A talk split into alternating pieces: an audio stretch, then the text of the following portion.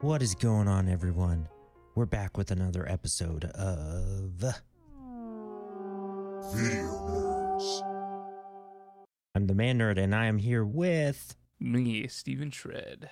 This episode is going to be Convince Me. I was convinced, so Stephen Shred convinced me to watch Darling in the Franxx, which he described as what was it? It was Pacific Rim meets. What was it? Uh, I think I just said Pacific Rim in anime form. Yeah, pretty much. But something else did uh, did get me on that. But after watching it, it's so much more than that, and I'm sure you can agree. Yeah, definitely. The the depths to the story and the symbolism and everything like it's one of those series that there's these weird little quirks and these weird things that get mentioned a lot and it's like everything matters and everything is either going to come back or is you know symbolic of something else it, it's so good Yeah, there's a meaning for almost everything in this. And oh man, I would say the biggest part of this for me was the action's really cool. The whole mech battle thing and the reason for it, which you find out later on, it's it's really cool. But when they got into the character aspect of it, like just the characters being together and then you know growing as individuals and as a group and just everything just flowing around that for a long time. I loved that. That that just made the series so good for me. Yeah, the the biggest thing with this series definitely is the character development and just seeing how they all operate together. Seeing Zero Two and Hiro's relationship develop, the uh, relationship between all the parasites, all of them like becoming like this little tight knit family. That that was really the thing that sold me because there's a lot of mech anime, there's a lot of anime with a ton of action and everything like that, but characters that are this well done like that's what really really drew me to this series to recommend it so much Yeah, and the whole growth aspect of every single character. Like I would love characters and then not like them and then like them again and then it would be the opposite and then it would change constantly. And my two favorite characters ended up being the two main characters, which never happens. I usually try to avoid that, but man, yeah, Hiro and Zero Two combination that was my favorite. yeah when it comes to the two main characters for the series you just you just can't beat it they they stick out so much and just the different things that they go through the different things that we find out about them and what makes them you know the quote unquote special ones as far as like you know when it comes to anime the main characters are always like special and you know something sets them apart for a reason the reasons that zero two and Hiro stick out though it just so good like It's it's sad, uplifting, uh, heartwarming, and heart melting at the same time. Yeah, it's it's everything you want in a character that you just seriously get attached to. All right, well, I'm gonna get into some uh, no spoilers review here. So basically, I already talked about it. Hiro Zero Two, they are the main characters in this. It's basically a world where these a male and a female, they're called parasites. They're trained to work these mechs, which are called Franxx, and they can only be a pair of a male and a female. They have to link uh, mentally, emotionally, and then in the Franxx, it all comes together and they can pilot these things. So they're fighting these crazy kaiju things. And uh, what did they call them? Klaxosaurs. Klaxosaurs, yeah. So they're just crazy. You don't know what they are. You get all the answers at the end of the series, which it'll blow your mind.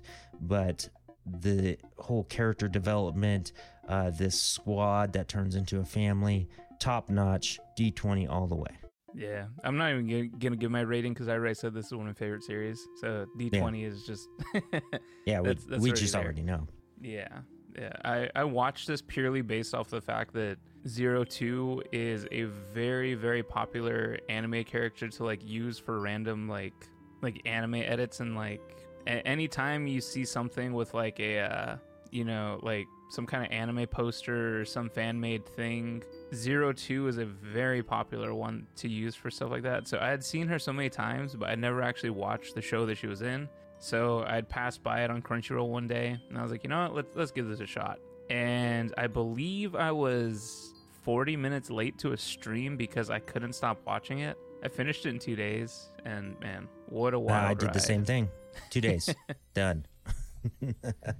Yeah, I, I could not get enough of the show. And then I recommended it to anybody that watched anime after because the story, the characters, the twists and turns, like the show just had everything that I wanted. And it doesn't get too dark either. So that's always nice, you know, because a lot of the times these really big, complex stories can get pretty dark. This one has its dark moments, but it doesn't go to the depths that other stories go. So, No, you know. Yeah, all around, just everything just comes together. And then when it ends, you just, I at least felt very satisfied with the ending. Apparently, a lot of people don't like the ending. It's very controversial. People even are people even petitioned to get it remade. But uh, I, I felt like it was perfect. Yeah, I loved it. I thought it was it was absolutely perfect for the series. So highly recommend if uh, you're looking for a story to get extremely attached to with action and a whole lot of heart. This one's the one. And you get the one. 24 episodes and it's done. Yep. Yeah, I was reading online the the manga is still going, but the series doesn't need any more. They haven't announced it. Of course people want it, but I don't think it needs it. I think it's perfect the way it is. Yeah, I mean, when it comes to manga, though, it, it gets a little weird. Like, uh, there's a series called Black Lagoon. It's a series from 2006, and like as far as the anime goes, 2006, and I think they came out with like the second season in like 2009. That manga's still going, and they never continued on the story. It, that one's just like basically they're like they're like pirates for hire, like mercenaries. Oh, okay. So it's like when it comes to manga, there, there's a lot of stuff where they're just like, you know, we're just gonna we're just gonna keep going, man. yeah. You know what? I think series are different.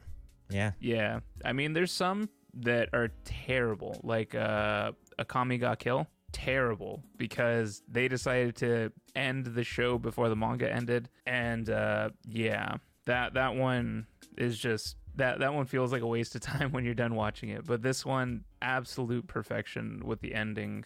I don't think if they changed things around or made things happen differently, it would just end up feeling kind of cheap. Like, oh, so that's how they wanted it to go. This just felt like they did what they needed to do, everything lined up to where it should, and we're good. And it came back around, It which did. a lot of things don't do that. Yeah. So yeah, without uh without giving spoilers and everything, highly recommend. And if you want to know how it ends, just watch the 24 episodes. Yeah, just watch it. I was thinking about doing spoilers, but I'd rather talk about one thing that has been on my mind about different anime. Hmm. The cover art when I go to watch it.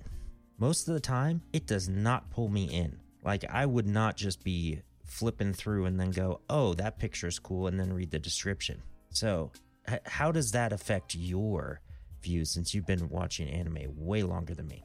Uh, it's definitely a thing, but it's also kind of weird because I've watched so much anime that I feel like I've seen almost every character design.